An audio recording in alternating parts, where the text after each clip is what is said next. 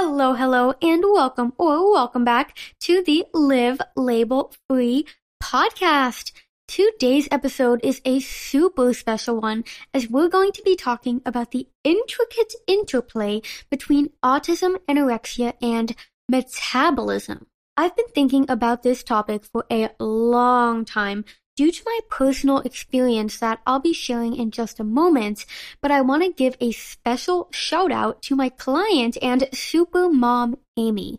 She is the mother of an autistic daughter with anorexia, and it was through speaking with her that I finally felt empowered to do all the research to write out this episode and share some super fascinating science to answer the question of whether metabolism is a possible connector of autism and anorexia. We're going to get into all of that and more, but before we do, if you have not yet purchased my book, Rainbow Girl, what are you even waiting for? Rainbow Girl, My Journey to Living Life in Full Color is a memoir of my entire journey. I share what it was like growing up undiagnosed autistic, how this led to the development of an eating disorder, and all the steps I took to fully recover and become label free. The feedback on Rainbow Girl has been so incredible already. All the messages, emails, and reviews truly warm my heart and illustrate how we need more stories of lived experience in the autism and eating disorder recovery space. Just listen to what Lou, who you may know as neurodivergent underscore Lou on Instagram, has to say about the book. Rainbow Girl is an incredibly gripping read that exceptionally captures the autistic experience of eating disorders, which is so rarely discussed. While reading, it felt like I was simultaneously walking with Livia through her darkest and most vulnerable times, but also that through her experiences, she was guiding me, sharing the light, perseverance, hope, and joy. So much of Rainbow Girl resonates with my own story and experiences as a neurodivergent individual. Livia's book highlights an empowering and authentic message that I will forever carry with me.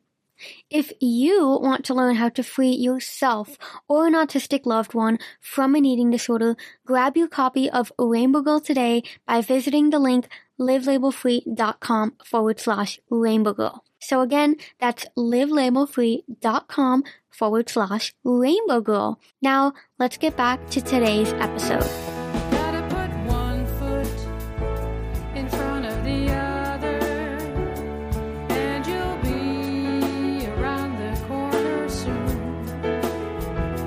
Welcome to Liv Label Free, the podcast, where you'll learn to let go of limiting labels and embrace your unique brain.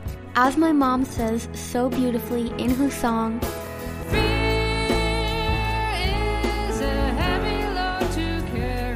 Which is why on this podcast, you'll learn the scientific links between neurodiversity and eating disorders, giving you a deeper understanding of how you can face your fears and become truly free.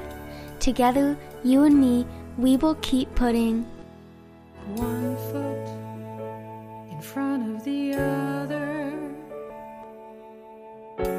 So, is metabolism a possible connector of autism and anorexia? To date, there is meager scientific evidence of the role that metabolism plays in neurodiversity and eating disorders separately, much less the role it plays when the conditions co-occur. I have always had a very fast metabolism. Even during my most restrictive years of anorexia, I ate an amount of food that would be considered quote unquote normal for a majority of the population. Yet because it was a starvation diet for me, I suffered from severe malnutrition, which only amplified my anxious natured thoughts. When I finally decided to recover from anorexia once and for all, my body's rapid energetic usage came to light with a vengeance. To gain weight, my body demanded caloric amounts that were upwards of five times the recommended 2,000 to 3,000 calories per day. When I went through extreme hunger, this nutritional need only increased. Even now, I patently eat much more than those around me, who are often flabbergasted as to how I can eat entire cakes, pies, and jars of nut butters on a daily basis while maintaining my weight. While I, as well as my treatment providers, attributed my inflated energetic needs in recovery to a temporary requirement that would decrease as I came out of energy deficit and paid off energy debt, which are terms that I described in my previous podcast episode titled The Biological Importance of Honoring Your Extreme Hunger. Reflection of my childhood eating habits combined with those I have now beg the question of an intrinsic metabolic component independent of starvation's effects. Perhaps this component may also underlie an autistic individual's proneness to developing anorexia in the first place for high energetic requirements and a difficulty or inability to sense them would increase the chances of falling into energy deficit in the first place. So in this podcast episode, I will share the two main reasons for why metabolism may be altered in autistic individuals and how this understanding can help us connect the seemingly invisible scientific dots to anorexia. The first component of hypermetabolism in autistic people has to do with brain metabolism specifically. While the brain makes up a mere 2% of our total body mass, it uses a whopping 20% of the body's total energy. Of this, it is estimated that neurons consume 75 to 80% of energy produced in the brain. Neurons, also called nerve cells, are the building blocks of the nervous system. Nerve cells are electrically excitable and communicate with each other through synapses, forming complex networks that enable all sorts of mental gymnastics from thinking and feeling to moving and sensing. They're like the ultimate communication squad, passing messages in the form of electrical signals. Intriguingly, several studies have found that autistic brains contain more neurons. One study even indicated that autistic children had 67% more neurons in the prefrontal cortex, which is an area of the brain linked to social, emotional, and communication processing. This finding helps understand why autistic people may struggle in these areas with the increased neuronal connections that become activated in situations when social, emotional, and communication skills are necessary may contribute to mental overwhelm. It's like being at a really crowded concert where everyone's playing their own tune. Not only does it become impossible to hear each individual note, but the simultaneous melodies create a whirlwind of literal noise. Anyone would want to escape such a chaotic situation. Bringing this back to metabolism, if up to 80% of the brain's energy is consumed by neurons, and autistic brains indeed have 67% more neurons, we don't even need to do any math equations to conclude that the autistic brain requires much more energy to function than a neurotypical one. But because I love math, let's just calculate this. I mean, just for fun. So 3,000 calories, let's just say a basic human needs 3,000 calories. And I mean, I need way more than 3,000 calories, but we're just going to say that a basic human needs 3,000 calories. Now, 20%, so that's what the brain uses um, of the total energy intake, 20% of these 3,000 calories would be 600 calories used by the brain. Now, when we go to how much of this energy is consumed by neurons, so we remember that figure 75 to 80% of the brain's energy is used by neurons. So 80% of these 600 calories would be 480 calories consumed by neurons. And because autistic brains use or have 67% more neurons, we do 480 times 1.67 equals 800 calories. So I know that it's really hard to kind of do the math mentally when I'm just like speaking it to you. So if you want to check out this math equation, um, you can just find the blog post of this episode, which I will link in the show notes. If you're listening to this um, as a podcast or on YouTube, I will link uh, the blog post version of this in the description below. So coming back to the conversation, in comparison to the 480 calories consumed by the neurons of a neurotypical brain, our final outcome of 800 calories indicates that the autistic brain, and keep in mind we're ignoring all other parts of the body right now, needs 320 more calories just to function. So, of course, like I said, the body needs much more energy than just to use as brain fuel. Think of digestion, a beating heart, breathing, and that's not even considering all the energy it takes to just get up in the morning, walk around, and deal with the challenges and stimulation of everyday life. Which brings us to the next reason for why autistic people have a higher energy expenditure the nervous system. But before we get into that, I want to share a completely free resource with you. Have you listened to my free audio training yet? If not, you have got to get your booty over to my website right now and download the audio training Three Steps to Recovery from an Eating Disorder as an Autistic Person. If there is one question I get asked the most when it comes to autism and eating disorders, it's whether or not I believe it's harder for an autistic person to recover from an eating disorder.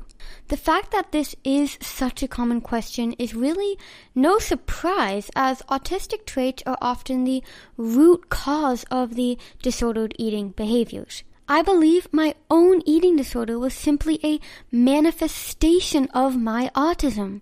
Obsessive interests, the need for predictability and routine, difficulty with change, being sensitive, as soon as you mix food and exercise into this autistic assemblage of traits, it's literally a recipe for an eating disorder.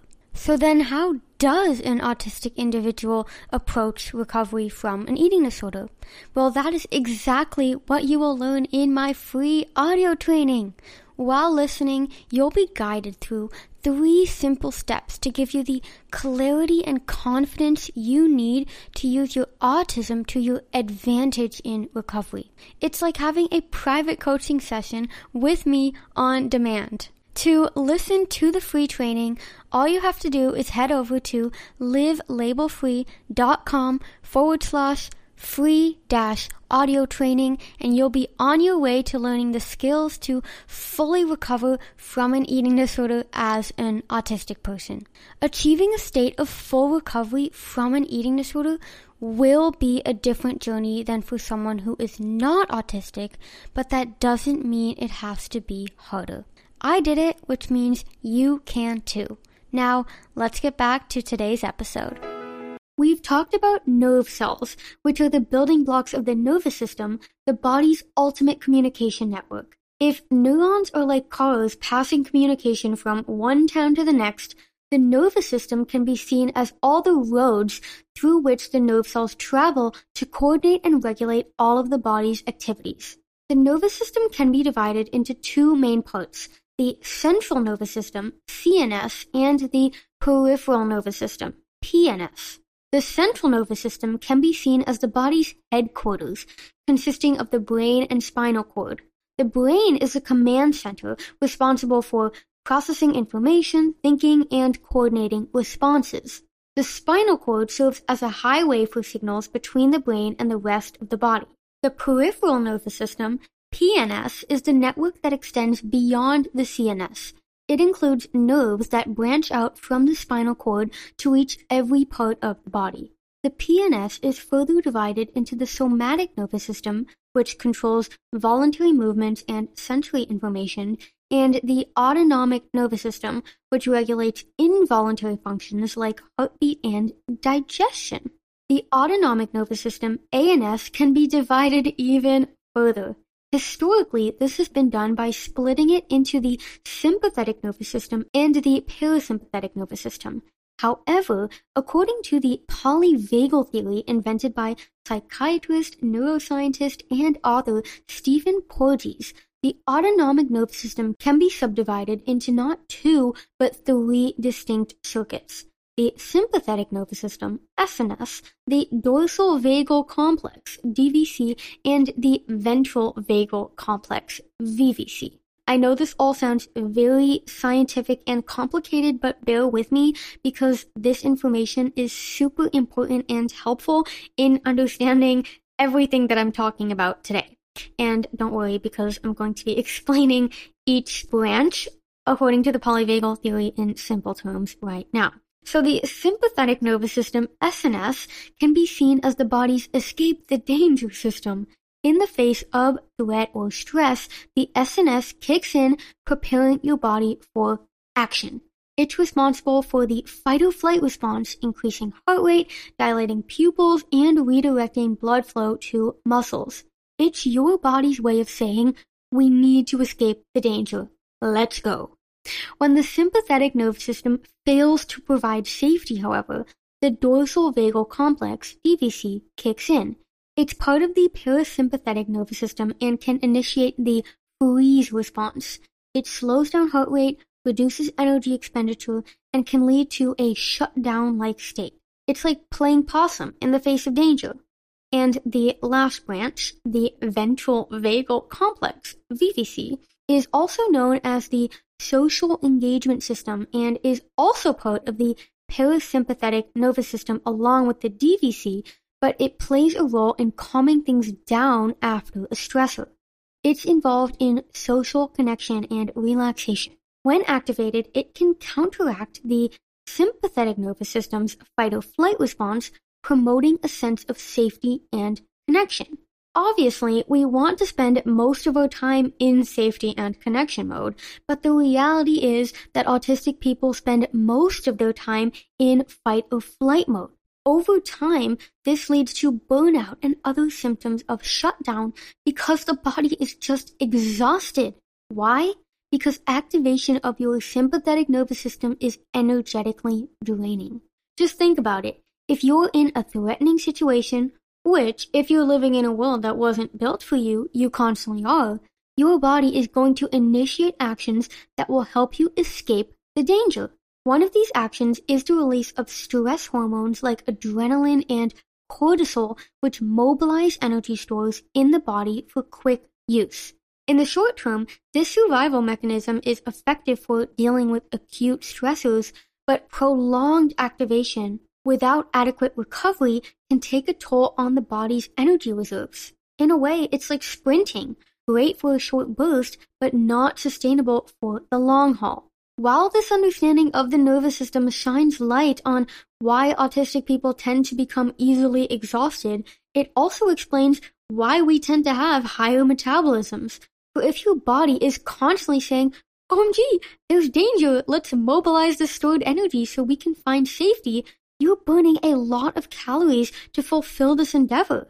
In conclusion, the exploration of the intricate relationship between autism, anorexia, and metabolism unveils a fascinating connection that extends beyond the conventional realms of neurodiversity and eating disorders. I hope that opening up about my own experience with metabolism, as well as sharing all this research and science on heightened brain activity and the state of the nervous system, helps you to better understand yourself. Or if you're a loved one or a carer of an individual with co-occurring autism and anorexia, I truly hope this episode has created a sense of increased compassion and empowerment on your journey. I've said it before and I'll say it again. Recovering from an eating disorder and living a life of freedom as an autistic person in a neurotypical world all comes down to creating a sense of trust and safety. When we feel safe and trust our environment, there is simply no need to be in fight or flight mode all the damn time.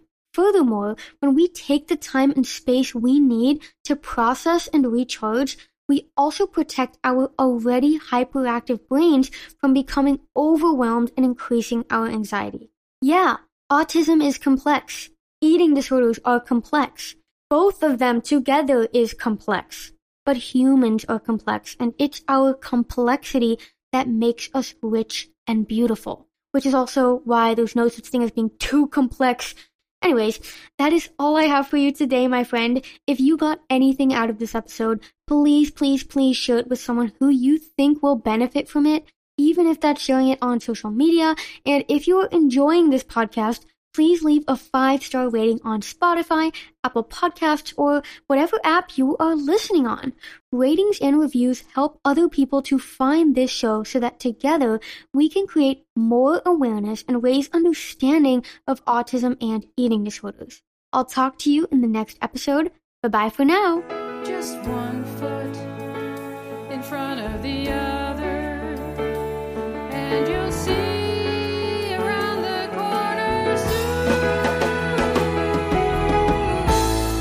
podcast has been recorded by your host, Liv.